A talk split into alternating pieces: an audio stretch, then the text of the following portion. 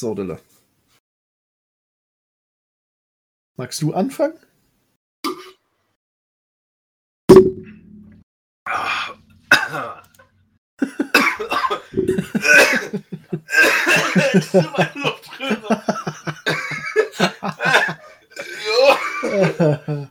Jetzt ist immer Luftröhre. Oh, das ist zu viel gewesen.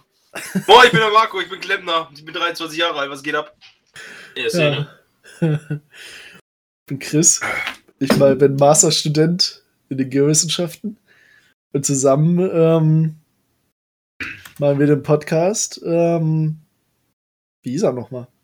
Der philosophische Hopfengenuss. Philosophischer Hopfengenuss.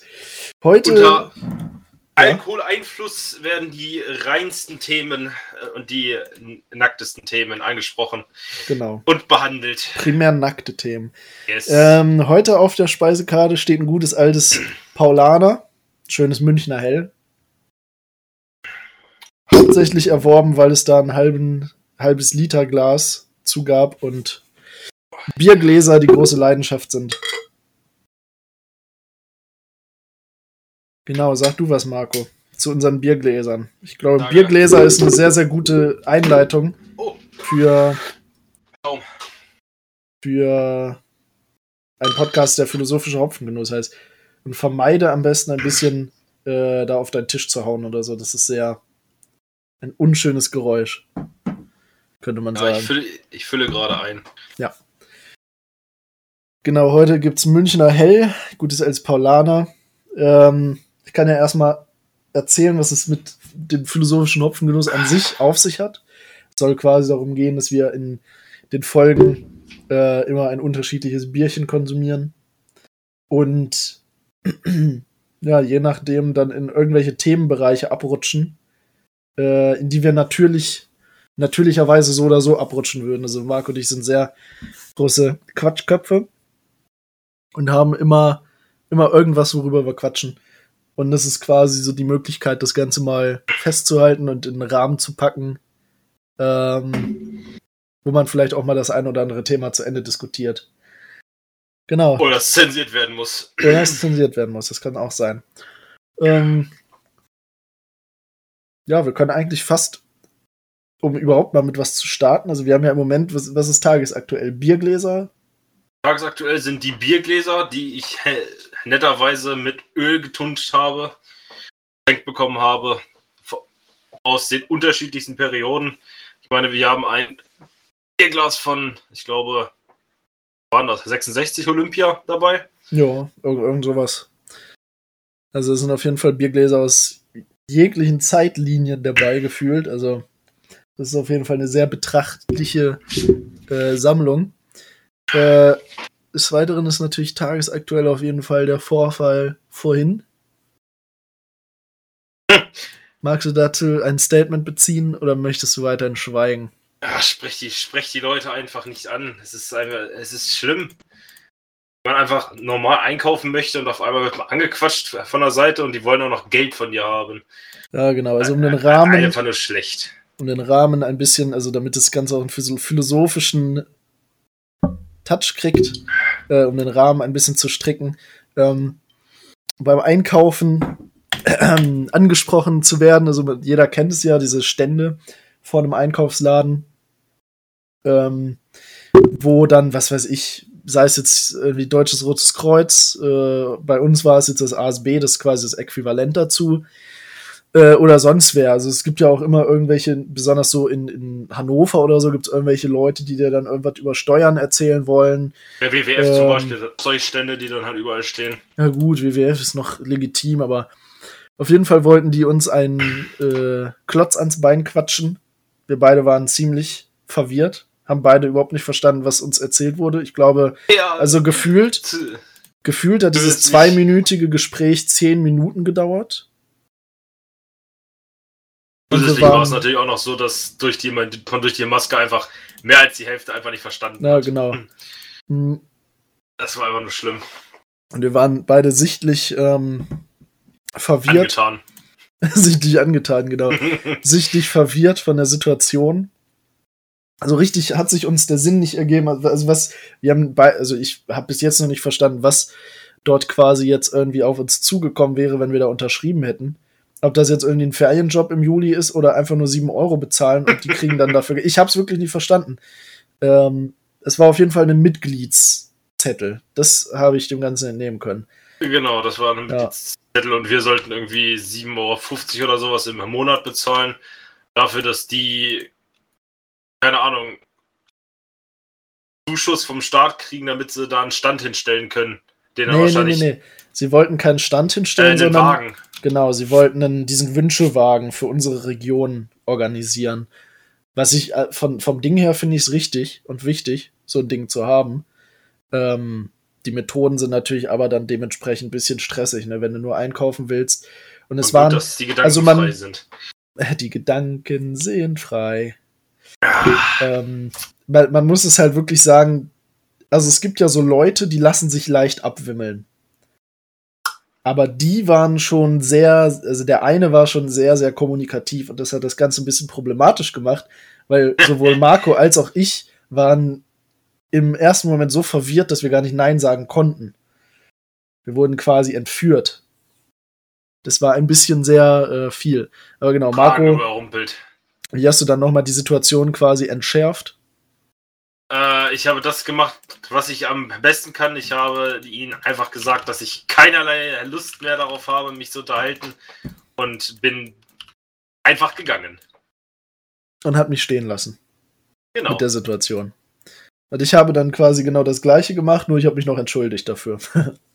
Was ich weil eigentlich nicht. Gut, weil du ein gut Mensch bist, ich ja, nicht. keine Ahnung. Es war, ich bin Handwerker, ich habe Kundenkontakt. Ich habe jetzt auch eh nicht so, nicht so Lust drauf gehabt, aber du kannst auch übrigens aufhören, nebenbei zu tippen, wenn du magst. Also das würde das Ganze vielleicht Nein. ein bisschen, äh, doch, das würde das Ganze vielleicht ein bisschen ähm, von der Audioqualität ein bisschen besser machen hier. Wenn du schon eh die ganze Zeit irgendwelche Nebengeräusche da erzeugst. Das stimmt nicht. Doch. Lüge. Also wie gesagt, du kannst, ähm, ich wäre dir sehr verbunden, wenn du das vielleicht ein bisschen unterlassen kannst. Sonst gibt es eine Unterlassungsklage. Eine Unterlassungsklage. Einfach nur schön. Richtig. Das war die erste Klage ähm, an meinem Hals. Nicht die, äh, nicht die erste, nicht die letzte. Ähm, ja. Genau.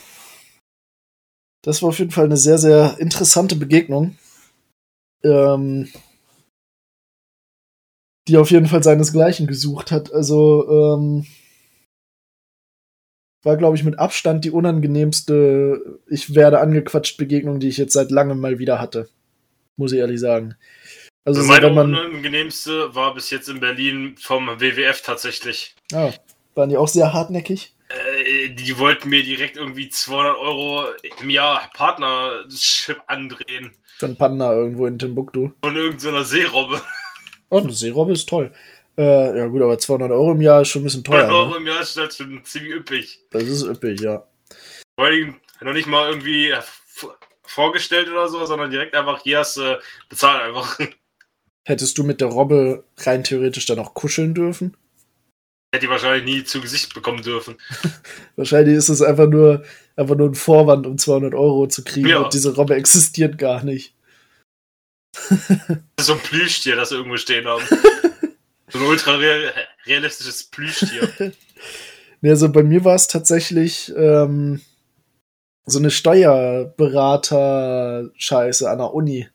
Das war auch sehr, sehr maximal unangenehm. Weil die hat dann sogar noch es geschafft, weil in dem Moment ist man dann so perplex und lässt so auf sich einreden, äh, meine Nummer zu kriegen. Mein Kumpel, mit dem ich in diese Situation geraten bin, ja. hat äh, seine Nummer gar nicht rausgegeben. Und ich habe dann aber auch einfach straight up, äh, ich wurde, glaube ich, angerufen. Ich habe direkt alles blockiert immer. Und äh, ja, auf WhatsApp haben sie es dann nochmal versucht. Das war dann aber so alles blockiert, dass dann nichts durchkam. Aber das war auch maximal unangenehm. Weil die wollen da irgendwie, ja, ich weiß auch gar nicht, ich weiß auch gar nicht, warum die da Studenten anwerben wollen für irgendwelche kostenlosen Steuerberatungen, weil, also in der Regel verdienen Studenten nichts so viel, dass nee, sie irgendwas versteuern ja, es geht müssten. darum, du kriegst ja was zurück. Ja. Ganzen, da kriegen sie dann äh, Prozente dran, zum Beispiel oder? Herr Blätter, äh, Herr Blätter und der ganze Kram. Ah, genau, ja, ja, die, die kriegen ja. im Prinzip Interesse. Die haben ja Interesse daran, die das zu machen, weil sie Bei im normalen Arbeitsleben werden sie ja dafür bezahlt, Ja, aber in deinem Fall würden sie im Prinzip dann äh, ja, Prozente drauf kriegen. Ja, ja. Beziehungsweise zukünftige Kunden für Arbeitsleben dann Stimmt, ne? Die zielen dann wahrscheinlich darauf ab, dass wenn man da gute Erfahrungen in Anführungsstrichen macht, dass man dann halt bei denen bleibt Genau, genau. ähm, und dann halt eben dementsprechend auch ein bisschen mehr verdient, weil man Akademiker ist, was auch immer, und äh, die dann da quasi ihre Kunden drüber. Ähm, Daraus setzen die wahrscheinlich an, dann, Ja. ja. Also fand ich ganz, ganz unangenehm und ganz äh, penetrant irgendwie. Und dann, was wurde mir auch, es wurden mir Ferienjobs angeboten, ich habe aber immer ganz, ganz gekonnt. Ir irgendwann hatte ich auch keine Lust mehr drauf. Also so im ersten, zweiten Semester hat man vielleicht noch mal sich anquatschen lassen, aber irgendwann hat man dann Kopf auf den Boden und dann ist man weitergelaufen. Auf jeden Ja, Fall sehr, sehr unangenehme Menschen. Aber am Ende des Tages werden sie auch einfach nur für bezahlt und denen ist das auch egal, ob sie eine Nummer haben oder nicht. Ähm, also Ja, es ist denen nicht egal, aber Also ich finde tatsächlich den Aspekt, wenn man so unfreundlich wie möglich ist, dass sie irgendwann auch keinen Bock mehr drauf haben. ja, das Problem ist halt so, also ich meine, die geben sich ja schon Mühe, ne? So ist es nicht. Der Typ vorhin hat sich schon Mühe gegeben, irgendwie da Äh, ja. uns zu Ja, unterhalten. Und wir waren halt wirklich, ja, wir waren halt zwei wirklich NPCs, die da standen und einfach sich gegenseitig, oder ich habe dich immer angeguckt, du hast ihn angeguckt. Ich habe einfach nicht verstanden, worum es ging. Ich wollte es halt auf dich schieben, aber du so, nö. Ja, ich habe es immer auf dich abge abgewälzt, die ganze Situation. Arschgeige. Ja. Ja, Katastrophe.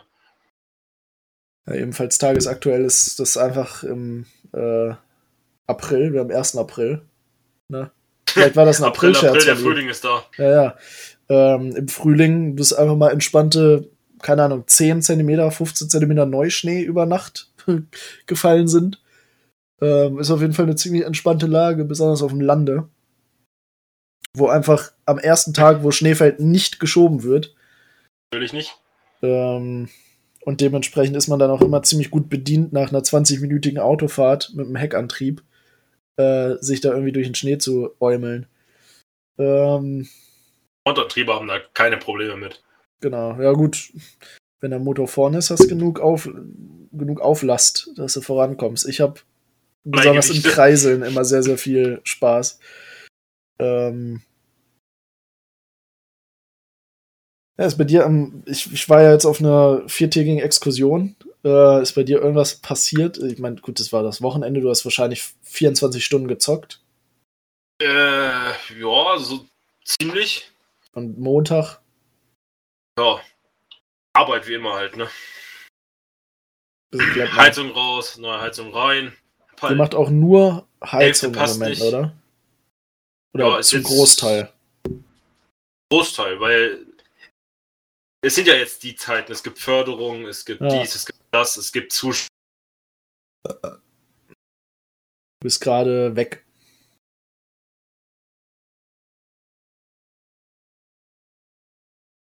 Marco? zu lassen. Du warst komplett abgeschnitten. War komplett Also, abgeschnitten. Ja, alles, was du gesagt hast, ab sind die Zeiten, ist alles weg gewesen. Internet, hat- äh, Internet hat irgendwie aufgegeben, I guess. Katastrophe. Nee, äh, es sind ja die Zeiten im Prinzip, wo der, der Ölpreis jetzt ja so hoch ist wie eigentlich noch nie, so wirklich. Ähm, eine neue Heizung hat sich halt innerhalb von drei, vier Jahren rentiert. Also der Verbrauch geht runter und äh, du sparst halt ab dem dritten Jahr sparst du dann halt schon am äh, bei dem Brennstoff. Also Ist halt immer die Frage, wie diese Berechnungen durchgeführt werden. Ne? Diese Berechnungen werden natürlich auf Preislagen im jetzigen Moment äh, durchgeführt. Ne? genau. Ich meine, in Deutschland ist Anders natürlich man's ja klar, in Deutschland ist natürlich klar, dass das Öl jetzt nicht günstiger werden wird in Zukunft. Nee. Ähm, be- beziehungsweise es könnte durchaus sein, man weiß es nicht, da steckt man nicht drin. Ähm, aber bei der jetzigen Politik ist es natürlich total unwahrscheinlich, dass es so passiert. Ja, wobei Die Frage ist Ga- natürlich Gas und Holz ist auch schon komplett teurer. Also Ja, genau. im Ganzen höher gestiegen im Preis. Die Frage ist natürlich auch, wie, sieht's, wie steht's um Holz? Holz ist am Ende des Tages auch sehr rar im Moment. Ähm, und wie sieht's halt dann dementsprechend mit den Gaspreisen aus, ne? Öl fällt. Die Gas, in, also, Gas ja, und Ölpreise sind immer so ein Thema. Das Ding mit dem Holz ist, ähm, es ist halt auch nur begrenzt da. Vor allem die, äh, die, die Pellets. Die Pellets sind ja im Prinzip nur die, die Holzreste aus den Schreinereien, aus den Zimmereien, aus den Holzwerken und so weiter und so fort. Das ist halt wirklich nur dieses, dieses gepresste Restholz, was halt Gerne. nicht mehr verarbeitet werden kann. Späne zum Beispiel wird Ja. auch damit reingepresst. Mhm. Und ähm, was, was anderes ist halt zum Beispiel Stückholz. Das Ding ist schon weit vor dem Mittelalter. Die Leute haben mit Holz geheizt. Das ist halt einfach so. Aber es waren halt nicht so viele. Es waren halt einfach nicht so viele. Und, und das ist ja das Thema. Wir sind zu viele, um, um alle mit demselben Stoff quasi zu versorgen. Wenn Ja. jeder auf Holz geht, dann ist Holz auf einmal, kostet der, der, der Meter Buche über 1000 Euro. Momentan kostet der Meter Buche 32 Euro. Äh, Ja. Das, also das ist nicht mal das Problem, ähm, sondern einfach, also es wäre nicht mal genug Meter Buche da, wenn Ja, die alle genau. auf Holz wieder umsteigen würden. das kommt noch dazu. Und die Wohnungen und, und Häuser sind heutzutage auch nicht mehr darauf ausgelegt. Nee, Da werden keine Schornsteine mehr gebaut in dem Sinne, ähm, sondern also es da musst du schon dementsprechend ein Baujahr haben noch, dass du überhaupt noch einen Ofen hast. Oder, oder halt jemanden, der vielleicht gebaut hat und gesagt hat, ich will es kuschelig warm, ich habe ordentlich Geld. Ich möchte trotzdem noch einen Ofen in meinem Wohnzimmer haben, ne? einen Kamin reinbauen halt, ne? Äh, ja, meine ich ja, äh, Kamin, nicht Ofen. Ähm, also ich kenne tatsächlich gar nicht den Unterschied, was, also klar, Ofen, Backofen, aber. Kamin ist also man- einfach nur, ein Kamin ist einfach nur im Prinzip, der da steht und der strahlt Wärme ab. Achso, okay. Ofen und Ofen hat halt noch eine Herdplatte oben drauf. Ah, okay. okay das ist der okay. einzige Unterschied. Ansonsten Ja. ist beides das gleiche im Prinzip. Ja. Ja, das ist schon, also es sind schon wilde Zeiten. Was ich tatsächlich ziemlich interessant finde, wo ich letztens mal drüber nachgedacht habe, es ist irgendwie voll witzig. Also ich studiere ja Geowissenschaften und fange quasi da an, wo sich das Öl bildet, besonders jetzt so im Master und, und erfahre quasi darüber was und du bist quasi so der Letzte, so in, in dieser Kette, der so diese ganzen Öl- und Gasanlagen baut. Also wir haben schon ein bisschen Ja. was zu tun eigentlich miteinander. Äh, Rein jobtechnisch. Ja. Vor allem, was, was dann auch ähm, noch da reinfällt, äh, wir brauchen ja auch, wir brauchen ja im Prinzip auch euch, wenn wir sowas wie zum Beispiel eine Erdwärmepumpe bauen. Ja, genau. Das ist ja alles Geothermie. tatsächlich. Ja, Das muss ja auch alles, das ist ja irgendwie, ihr müsst dann ja den, den, den Bohrkern untersuchen, die, mhm. die Bohrung ansetzen, dass das da gemacht werden darf und Mhm. äh, dass das alles geht und dann müsst ihr dann euer Okay geben, damit wir es überhaupt bauen dürfen. das ist also- richtig, ja. Also, ich habe das auch tatsächlich so verstanden, dass diese Ingenieursfirmen, also es ist ja ähm, hauptsächlich ähm, Ingenieursgeologie, die sich um, um diese äh, Kernbohrungen kümmert. Und äh, also es ist, man braucht da wahrscheinlich eigentlich immer einen Gutachter aus dem Bereich, der dann irgendwie vorher zumindest sich den Bohrkern anguckt, ne? Ja, klar. ich meine, das hat, glaube ich, nicht viel damit zu tun. Also, wenn ich wenn ich es jetzt so reflektieren würde über das, was ich gelernt habe, ähm, es wird nicht viel damit zu tun haben, so von wegen, ähm, also der, der Gradient ne, mit, der, mit der Zunahme der Temperatur in die Tiefe ist ja immer gleich. Ähm, das wird wahrscheinlich einfach so sein, kann ich Wasser in diese Gesteinsschichten pumpen, macht das Sinn? Äh, Habe ich eventuell da unten Zustände, die unangenehm sind für, für so eine Wasserzirkulation oder so. Das kann ja alles sein. Man weiß ja nicht, was unten drin ist. Also es Ja, gibt ja wirklich bei- die interessantesten Strukturen da unten. Bei Geothermie kommt halt darauf an, wie du es baust. Du hast ja auch mehrere Möglichkeiten. Du kannst ja auch das Grundwasser anzapfen, du kannst aber auch einfach nur eine Schlange ins Grundwasser reinlegen. Ja, Und wenn kein Grundwasser da ist, dann bohrst du halt bis zu einer Tiefe, Wo äh, der Temperaturgradient dann quasi die Arbeit Genau. übernimmt. Ja. Und da unten baust du dann im Prinzip deine Schlange ein, im Prinzip. So eine Art äh, tief, tief fliegendes U ja. ist es ja nur. Ja, also es wird einfach quasi nur wie im Wärmetauscher Wasser durchgehauen, ne? Genau. Ja. Ja, tatsächlich ist halt dann die Frage mit dem Grundwasser immer noch, inwiefern, also da, da werden, wird es dann wahrscheinlich richtig strenge Auflagen geben. Ja, ja. Ähm, und Das- beim Grundwasser weiß ich tatsächlich gar nicht. Also klar, du hast schnellere Grundwasserbewegungen, langsamere, aber ähm, also ich, ich würde fast sagen, beim Grundwasser ist dann natürlich, da musst du dann auch ziemlich tief gehen. Ähm, weil ich kann mir nicht vorstellen, dass das Grundwasser jetzt tatsächlich ähm, dem Temperaturgradienten quasi folgt von der Wärme. Also klar, Ja, du hast eine naja, dementsprechende ähm, Fließgeschwindigkeit da unten, aber Wasser braucht ja auch immer länger, um sich zu er erhitzen. Weißt du? Ja, da, darum geht es tatsächlich nicht, weil die, Ja. Wärme, weil die Wärmepumpe braucht ja im Prinzip, also rein theoretisch, äh, du kannst eine Wärmepumpe, alles was über 0 Grad ist, fördert die gewünschte Temperatur. Okay. Das ist im Prinzip, wenn draußen minus 20 Grad sind, schafft die Wärmepumpe trotzdem 20 Grad, aber nicht mehr die gewünschten 60 Grad. Und das ist ja das Problem. Wir wollen die gewünschten 60 Grad. Wenn sie plus 1 Grad hat, dann schafft sie auch die, die 60 Grad. Ist zwar ein bisschen mehr Strom, aber ist okay. Und das macht sie im Prinzip mit dem Grundwasser genauso. Es gibt auch Erdwärmepumpen, die, äh, die saugen das, das Grundwasser hoch durch einen Wärmetauscher. Ähm, vom Wärmetauscher wird dem, dem Grundwasser im Prinzip das Wärme entzogen und, ähm, Ja. und wird dann im Prinzip wieder nach unten gepumpt. Aber also weißt du, was eine Referenztiefe für so eine Grundwassernutzung wäre? Boah, das, kommt halt, das kommt halt ganz drauf an, wo du wohnst. Ne? Weil, ähm, nee, nee, nee, also ich meine, das Grundwasser kann gar nicht so warm sein, dass es irgendwie an einem gewissen Punkt Sinn macht, das zu fördern. Weißt du, was ich meine? Also wenn du jetzt zum Beispiel 100 Meter tief bohrst, dann wäre es halt 3 Grad wärmer. So. Also Ja, das kann das dann keine okay. 100... 3 Grad reichen schon. Das ist okay, das reicht. Okay, und, und das, also, aber diese 3 Grad, Die drei Grad reichen, weil die drei Grad. Das Ding ist, ähm, wir rechnen halt bei, bei generell Wärmepumpe. Es, es gibt auch ein gutes Beispiel. Die, die Eisspeicher-Wärmepumpe zum Beispiel. achso, das läuft mit Jetzt- Wärmepumpen. Das ist, das ist, komplette System ist im Prinzip eine Wärmepumpe. Ah, Du- okay. Du verdichtest im Prinzip diese, diesen, die, diesen geringen Prozentsatz. Sagen wir mal, das Grundwasser ist 5 Grad warm. Du nimmst diese 5 Grad aus dem Grundwasser und diese 5 Grad werden verdichtet. Ne, 5 Grad wärmer. Temperaturgradient, also. Wenn Doch, doch. das Grundwasser nur 5 Grad hat, Ja, okay. diese 5 Grad werden genommen, diese 5 Grad werden im Du bist wieder weg.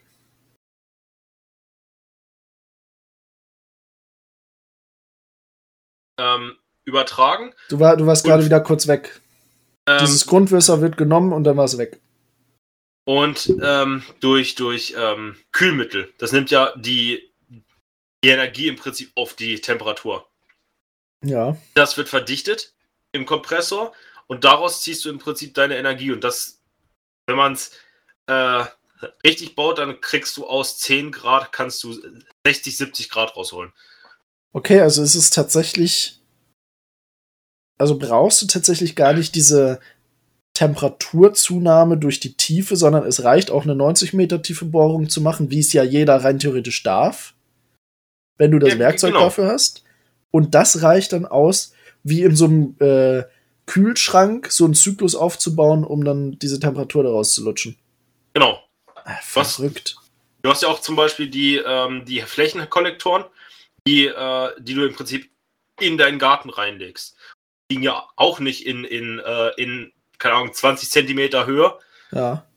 um im Prinzip von der Sonne noch die Energie zu kriegen, sondern im Prinzip liegen ja in 1,50 Meter bis 2 Meter Tiefe. Hm. Und da, äh, da passiert auch tagsüber mit der Sonne, da, da gehen halt 2, 3 Grad rein. Ja, wenn überhaupt. Ne? Also Im das wäre dann eher Prinzip so. gleiches System, gleiches Ja. System. Solange es nicht unter 0 Grad äh, fällt, kann die Wärmepumpe Energie rausziehen. Das ist verrückt. Da habe ich mir auch tatsächlich noch nie Gedanken drüber gemacht. Ich sitze ja quasi nur äh, gedanklich dabei mit diesen tiefen Bohrungen und so. Also ich weiß, du kannst, du kannst ja mal schätzen, was denkst du? Ich habe es ja quasi schon gespoilert, du musst es nur umrechnen. Ein Kilometer tiefe Bohrung, wie viel, also wie viel Temperatur würdest du da rauslutschen können? Wenn du wirklich Wasser dann quasi langsam Ein- unten in einem Kilometer Tiefe erstmal aufbewahrst.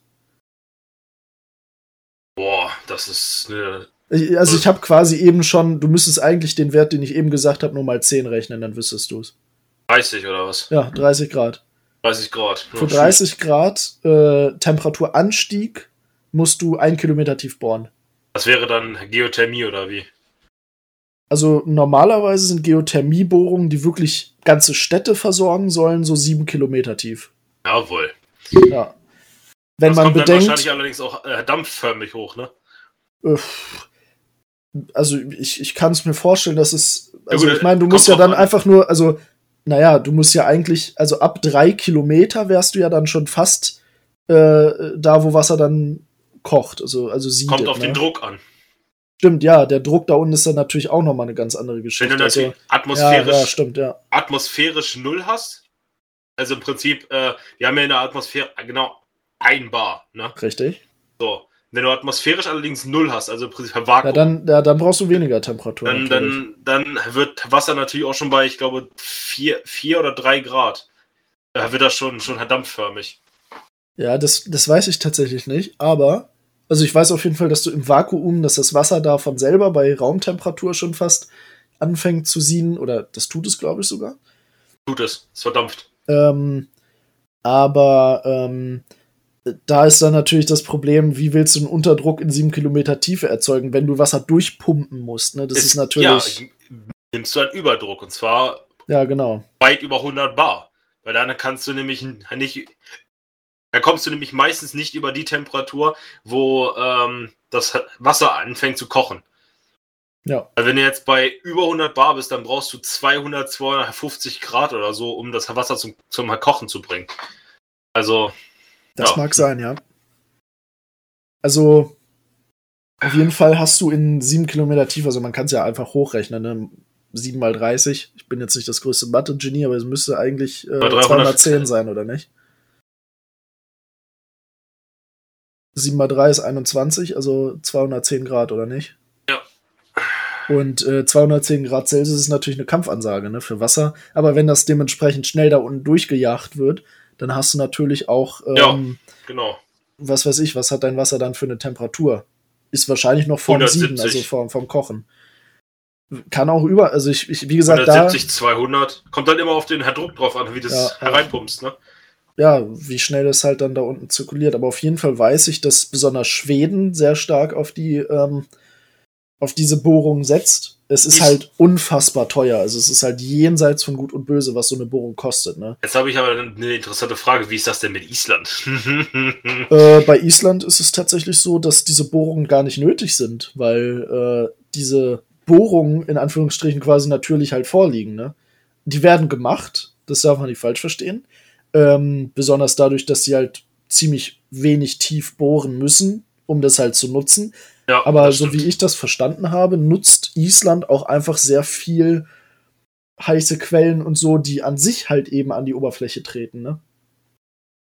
Das ist natürlich schlau. Ja, ja es, äh, Island hat da natürlich ein ziemliches Privileg, was viele Länder halt einfach nicht haben. Viele Aber Regionen. gleichzeitig die Gefahr, ne? Äh, ja, Island ist halt. Bohren sie zu tief, haben sie auf einmal einen neuen, einen neuen kleinen Vulkan.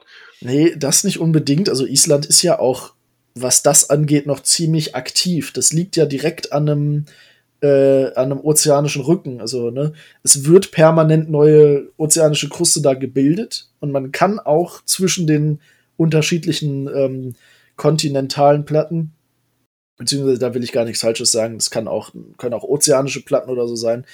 Äh, das, so tief habe ich das nicht mehr in meinem Kopf. Das ist Anfang meines Studiums gewesen. Aber da kann man ja auch zwischendurch tauchen quasi. Also es gibt da Stellen, wo du wirklich auf der Plattengrenze bist. Und da kannst du dann schwimmen gehen oder tauchen. Und das ist natürlich komplett verrückt, ne? Also es sind ganz, ganz andere Situationen da oben, äh, als das, was wir hier haben.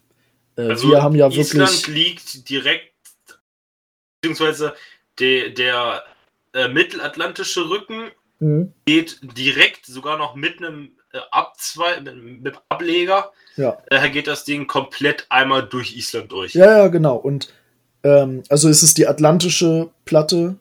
Die nordamerikanische Platte und die eurasische Ah, die, Platte. okay, also sind es doch kontinentale Platten. Genau. Genau. Es gibt ja gar. Oh Gott, ich studiere Geowissenschaften und sag, ähm, äh, äh, Dings. Äh, das ist, aber es ist ja, also, ähm, Amerika ist ja ein äh, passiver Kontinentalrand zum Atlantik hin. Das heißt, es gibt ja gar keine atlantische Platte. Ich bin gerade ein bisschen von mir selber enttäuscht, dass ich äh, Basic Wissen gerade über die Plattentektonik nicht mehr. Aber es ist auch einige Zeit her, dass ich da mir, mir Gedanken drüber machen musste. Und einige Hopfengenüsse sind Ja, schon natürlich. seitdem Einige- passiert. Einige Hopfengetränke wurden natürlich schon konsumiert seitdem. Das heißt, es ist auch nicht jegliches Wissen dann hängen geblieben. Aber da hast du recht. Also nordamerikanische Platte und eurasische. Und dazwischen wird halt ozeanische Kruste gebildet. Und da liegt ähm, Ja, das Island quasi genau drauf, ja. Tatsächlich sogar ein ziemlich äh, gut besuchter Tauchort. Ja, ja, das, äh, ich weiß gar nicht, wer das war. Ich glaube, das war eine damalige Englischlehrerin von mir. Die ähm, hat da, und das, das, das habe ich dann im Studium erst so in dem Zusammenhang dann auch realisiert, die hat da damals äh, Bilder gezeigt, wie sie da tauchen war zwischen diesen äh, Plattengrenzen, ne? Und also wenn man das, die Idee natürlich weiterspielt, also Island würde ich jetzt einfach mal schätzen, ne, liegt an einem, an einer, an einer, äh, an einem mittelozeanischen Rücken. Das heißt, da wird halt, diese Insel existiert eigentlich nur halt wegen, es wird wahrscheinlich eine Basaltinsel sein oder so. Äh, weil halt da eben viel Oh. neue Kruste gebildet worden ist, die dann halt aber eben auch über normalen Null dann, also über Meeresspiegel liegt. Und wenn man das Gedankenspiel weiterspielt, müsste eigentlich Island jetzt auch mit der Zeit dann gespalten werden. Das heißt, dass Ja, du ja, quasi so. wirklich zwei so. Inseln hast. Und das ist, das ist super abwegig, ne? Du hast äh, den kompletten äh, Weg von Mhm. dem äh, von dem Spalt, wo die Platten aufeinandertreffen, hast Ja. du selbst auf der Insel einen, einen knapp elf Meter tiefen Kra äh, äh, Canyon im Prinzip. Ja, ja. Und ähm, also, wenn man das halt noch, die, diese, diesen Gedanken halt noch so ein bisschen weiterführt, man würde wirklich damit enden, dass man, ja, dass, dass man quasi aus Island zwei Inseln macht. Und die würden jetzt immer weiter äh, auseinanderwandern. Ne? Also die würden ähm, dadurch, dass der Atlantik ein passiver Kontinentalrand ist, äh, ein, passiver, doch Kontinentalrand, ähm, würde das Ganze jetzt nicht irgendwie auf Nordamerika zubrausen oder, ne, aber ähm, also das Ganze würde sich quasi immer weiter entfernen und irgendwann hättest du dann dementsprechend Problemchen.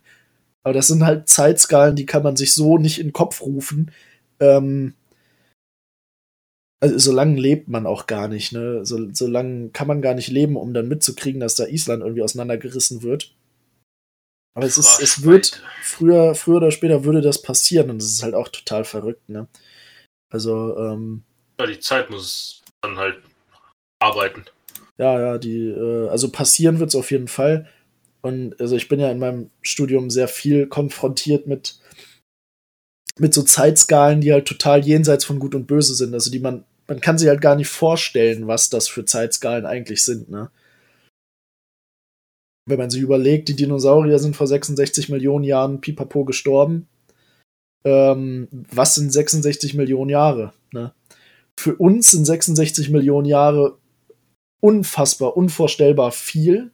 Für die Erdgeschichte ist das so, als wenn ein Milliardär eine Million ausgeben muss. Also es ist, äh, sind irgendwie ganz, ganz andere Größenordnungen, ne?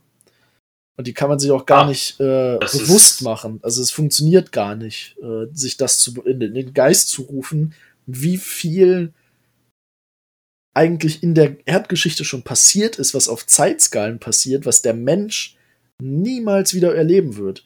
Also wir werden diese ganzen geologischen Sachen auch, ne, ich beziehe mich da natürlich primär auf die Geologie, ähm, weil es ja quasi so mein ein Heimspiel ist.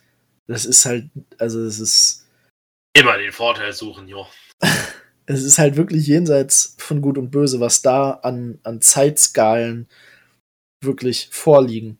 Und ich kann mir auch nicht vorstellen, ne, wir, wir in der Geologie arbeiten ja sehr viel mit zeitlichen Rekonstruktionen. Es wird ja sehr viel datiert. Ne? Es wird ja geguckt, wo war welche Gesteinsmasse zu welchem Zeitpunkt. Das kann man ja alles nachvollziehen heutzutage. Und ich kann mir, glaube ich, nicht vorstellen, dass der Mensch quasi sowas jetzt im, in, dem, in der Zeit, die er noch hat auf der Erde, nochmal wirklich live nachempfindet.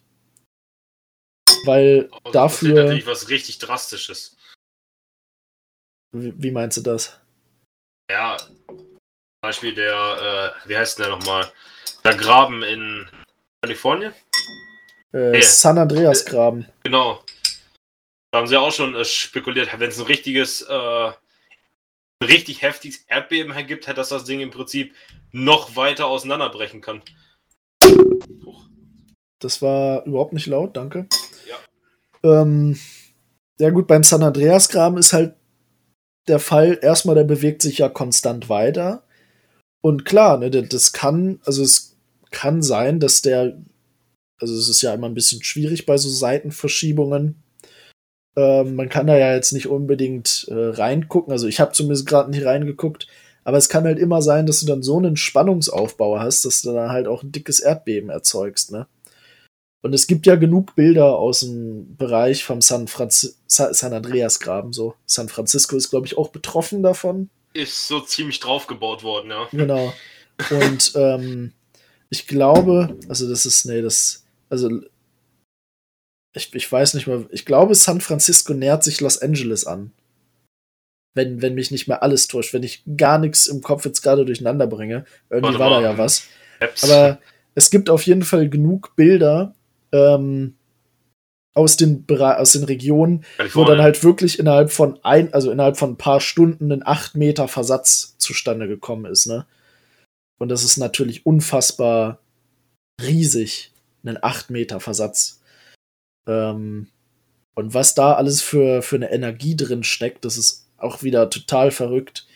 Ähm, das ist alles, was man, man denkt ja auch immer, das, ist, das passiert nur in Amerika oder in Japan oder in China. Das ist, sind alles so Hotspots. Aber tatsächlich ist es halt bei uns auch nicht tektonisch inaktiv. Das vergessen ja auch viele, ne? Also wir haben ja zum Beispiel die Harzstörung. Wir haben ganz, ganz große Störungssysteme, die sich durch Deutschland ziehen und ähm, die sich immer noch bewegen, auch bis heute noch. Ähm, wird halt nur gerne mal vergessen. Also Deutschland wird ja gerne mal als äh, tektonisch inaktiv bezeichnet, äh, was halt überhaupt nicht stimmt. Aber im Volksmund, wenn da jemand fragt, haben wir irgendwie Erdbeben oder so, dann heißt es nein. Außer es wird mal wieder irgendein Tagebau, äh, äh, da ist dann irgendeine, Rut äh, irgendeine Rutschung, die dann eine Tsunamiwelle erzeugt und dann hast du eine anthropogen, anthropogenes Erdbeben oder so. Aber tatsächlich hast du auch immer noch natürliche Erdbeben in unserem Bereich. Die sind halt nur super klein, ne? Also ich glaube zu dem Thema San Francisco und Los Angeles, ich glaube. Also liegen sie zumindest beide an der Westküste? Genau, sie liegen an ja, der ja, Westküste, ja, aber ich glaube, sie, sie wandern auseinander und nicht zusammen. Nee, ich meine, die wandern das, aneinander. San Andreas Graben. Liegt, liegt Los Angeles über, äh, also nördlich von äh, San nee, Francisco? Nee. Südlich. Südwestlich eher. Ähm, Los Angeles, also es gab auf jeden Fall eins, das war so an der Spitze weiter westlich. Und das wandert auf das nördlicher, weiter östlich gelegene zu. Das wird in Richtung, also äh, die Störung schiebt Richtung Norden oder Nordwesten von mir aus. Ich, ich hab's gerade nicht vor Augen. Äh, wir haben ja unter Los Angeles San Diego und im Prinzip, wow, was ist das? Schräg links hoch San Francisco.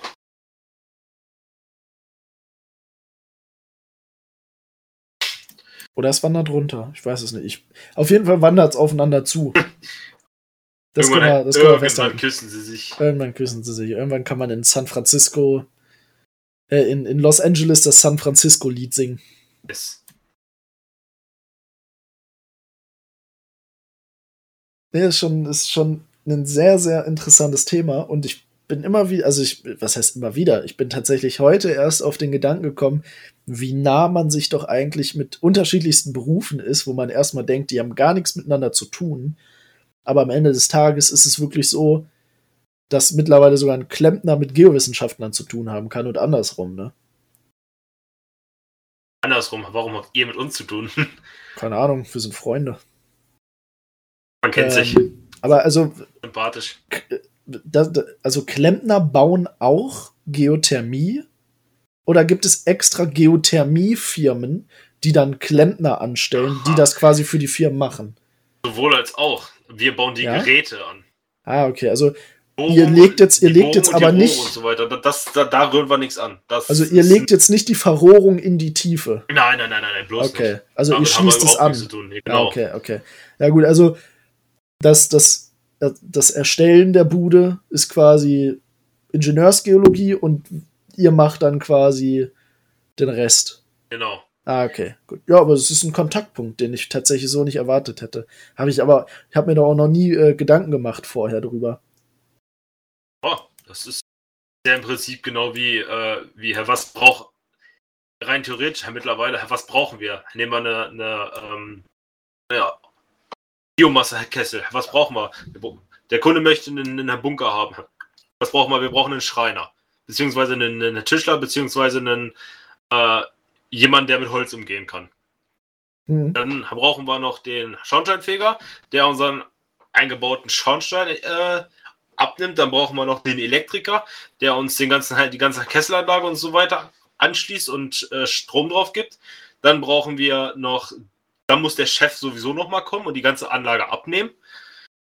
Ja, also mit vier Leuten haben wir mindestens Kontakt. Nur für eine Anlage. Wobei man ja auch dazu sagen muss, du erfüllst ja quasi auch den Job des Elektrikers ja. damit, oder? Also du dürftest es machen mit deinem Gesellenbrief. Ja, ich dürfte nur nicht an, weil wir halt keinen kein Meister haben. Ah. Dürfte ich halt nur nicht an die äh, an die ähm, Verteileranlagen. Ja, okay. Unterverteilung, Hauptverteilung etc. pp. Da, da darf nur ein Meister dran. Nee, Oder da, nur, nur. Da darf nur ein Geselle dran, der einen Elektromeister als Chef hat. Das okay, ist so ein, okay. das ist, das ist so ein, so ein, so ein Ding mit Versicherung und ah, okay. mit, äh, mit äh, Absicherung. Also man muss dazu sagen, falls es jetzt so noch nicht aus dem Gespräch sich erschlossen hat, was es wahrscheinlich noch nicht hat, weil du dich als Klempner vorgestellt hast, dass du auch einen Gesellenbrief in der Elektrik schon gemacht hast, ne? Das haben wir natürlich noch außen vor gelassen. Aber ja, also sehr interessant. Also das, ähm, ich habe auch gar nicht gewusst, dass sie Wärmepumpen einsetzen für die Geothermie-Sache. Also das ist sehr, sehr. Ähm, ja, das System halt. Ne? Das ja. System basiert halt auf einer äh, Flüssigkeit, die ähm, einen sehr, sehr geringen Siedepunkt hat. Okay. Und äh, je hochwertiger dieses, äh, dieses äh, Kältemittel ist, so geringer ist halt auch dieser Siedepunkt. Und dann ja. wird das halt auch schon bei, bei, bei zwei oder drei Grad, wird das halt auch, wird das dann halt auch schon dampfförmig. Ah, und jetzt, okay, okay, jetzt habe ich es tatsächlich auch final verstanden, okay. Das heißt, du benutzt das Wasser dann, um das zum Sieden zu bringen. Genau. Ah, okay. Das wird okay, im Prinzip okay. da, da dann durchgeleitet. Ja. Und weil das halt so ein, so ein kleines mini das ist halt wirklich ein kleines Mini-Röhrchen. Mhm. Wir sprechen hier von, von, von drei, vier Millimetern Durchmesser, Innendurchmesser. Ja. Das ist halt wirklich klein. Äh, das ist winzig, ja. Und weil da halt ähm, das dann halt äh, hereingepumpt wird und weil Agrarzustand ändert sich, wird zu Gas, Gas dehnt sich aus. Mhm. So. Und äh, das, das steigt der, der Druck dann natürlich auch schlagartig an. Und äh, wenn das dann im Kompressor verdichtet wird, dann wird das halt von den 3, 4, 5 Grad, wird das dann halt direkt hochgeschossen auf 60, 70, 80 Grad, dieses äh, Mittel. Das, ist, das ist halt schon. Das ist halt alles im Prinzip nur Verdichtung. Deswegen zieht eine Wärmepumpe ja auch nur Strom, weil du hast eine Pumpe mhm. Und du hast einen, einen Kompressor, den Verdichter. Ja. Der Rest ist komplett hydraulisch und mechanisch. Weil sowas wie zum Beispiel das von gasförmig auf flüssig wieder zu kriegen, äh, du entziehst erstmal durch einen Wärmetauscher dem heißen Dampf die Wärme. Mhm. Dadurch hast du es schon mal um, sagen wir mal, 30, 40 Grad abgekühlt und du hast nur noch einen 30 Grad warmen Dampf. Dann kommt der in die Entspannungszone beziehungsweise in den Verflüssiger. Der, der Verflüssiger ist im Prinzip ein Expanderventil. Also im Prinzip, du hast eine ganz kleine, ein ganz kleines Loch, da wird es gegengedrückt und du spritzt es im Prinzip in einem großen Winkel in einen großen Raum rein und da verflüssigt es sich. Also, das ist tatsächlich was, wo ich mir noch nie Gedanken drüber gemacht habe, wie man.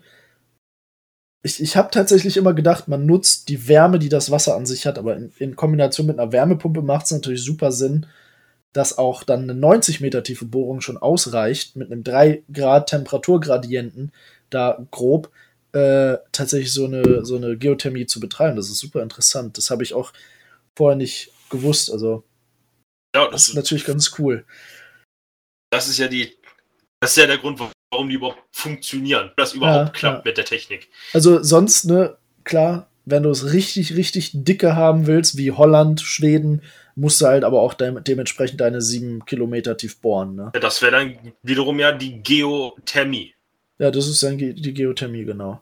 Und da, also um, nur um eine Relation zu haben, die habe ich ja schon mal gesagt, aber es Ne, falls überhaupt irgendeine Person sich das, den Shit bis hier angehört hat oder überhaupt mal draufgeklickt hat. es kostet ja wirklich 100 Millionen Euro, mehrere Kilometer tief zu bohren. Das heißt, es ist halt auch wirklich eine unfassbar teure Geschichte.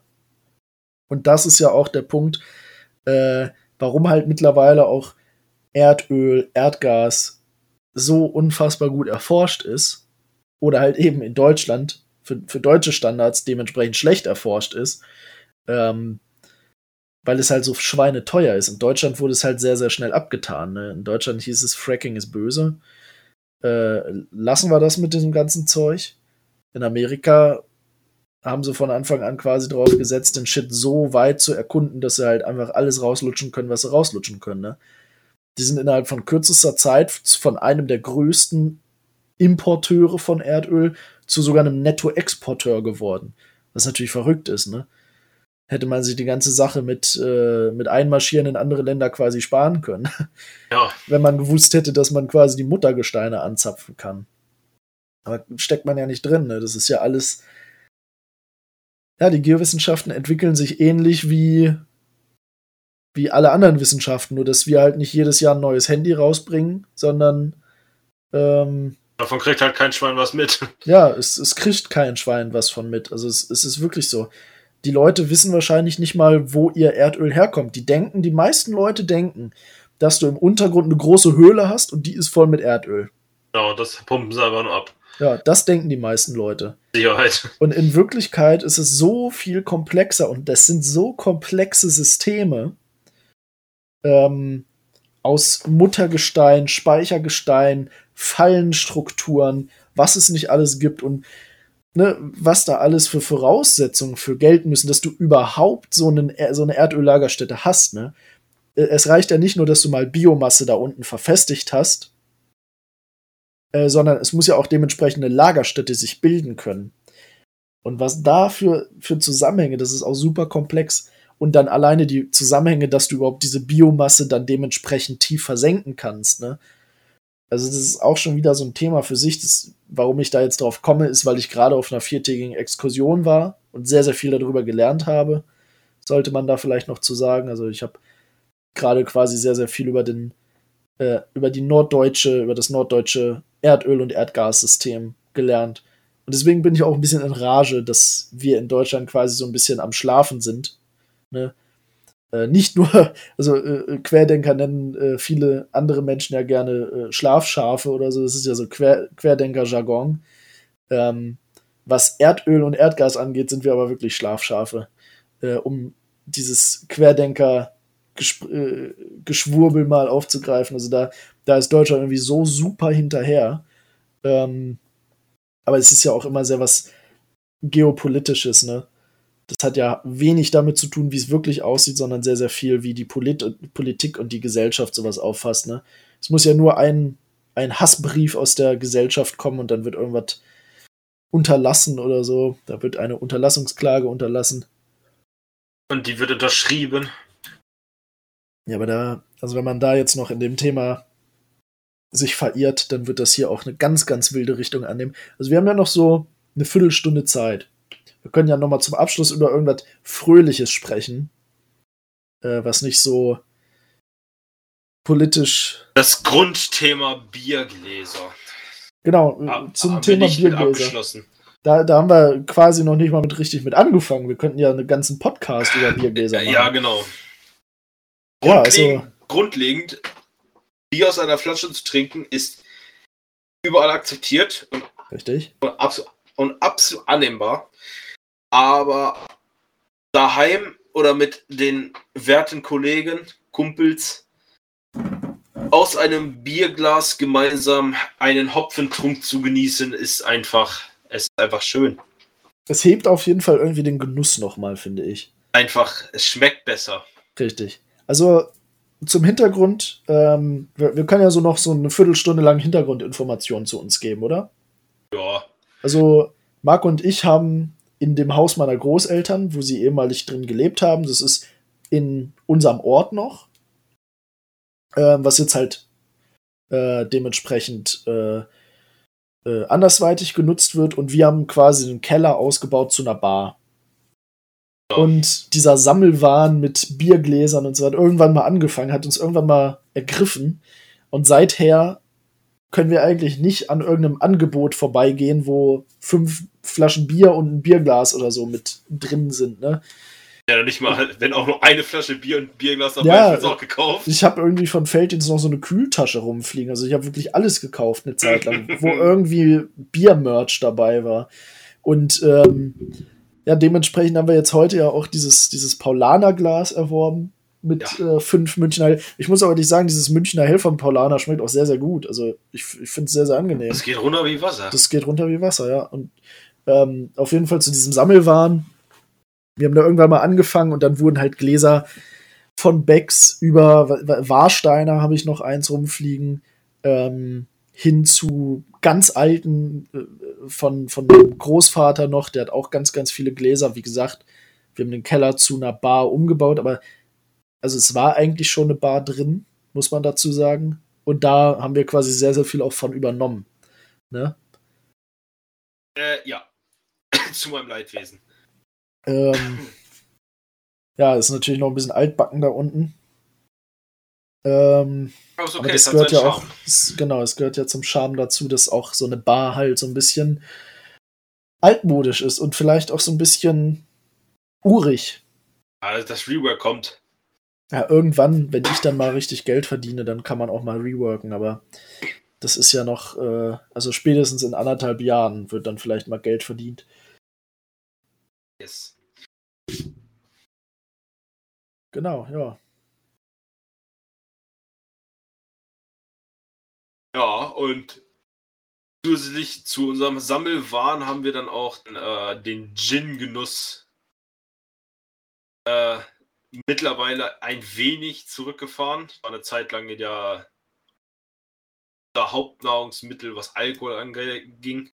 Ja, generell gab es viele Phasen im Alkoholkonsum bei mir. Also, Ja. ähm, zum Bier habe ich eigentlich jetzt auch erst in letzter Zeit gefunden. Also es hat, ich hatte meine zwei Jahre Weinphase und so. Also es gab sehr, sehr viele mystische Phasen bei mir. Also ich habe ziemlich viel sehr schnell übersprungen. Das war Bier, dann war es Rum. An Rum habe ich mich halb tot gesoffen. Dann habe ich das gelassen. Seitdem kann ich mehr oder weniger kein Hartalk mehr trinken. Und Ja. bin jetzt immer noch bei Bier. Ja, Das ist in Ordnung. Bier ist gut. Bier ist immer gut. Und ich glaube, ist das sind auch gut. gute Worte, um die erste Folge abzuschließen, dass Bier immer gut ist. Bier ist immer gut. Ja, und mit den Worten wollen wir euch ins Wochenende schicken. Bier ist immer gut. Und an die eine Person, die das hier vielleicht hört und eventuell sogar ich selber bin, schönes Wochenende. Ein wunderschönes? Wochenende.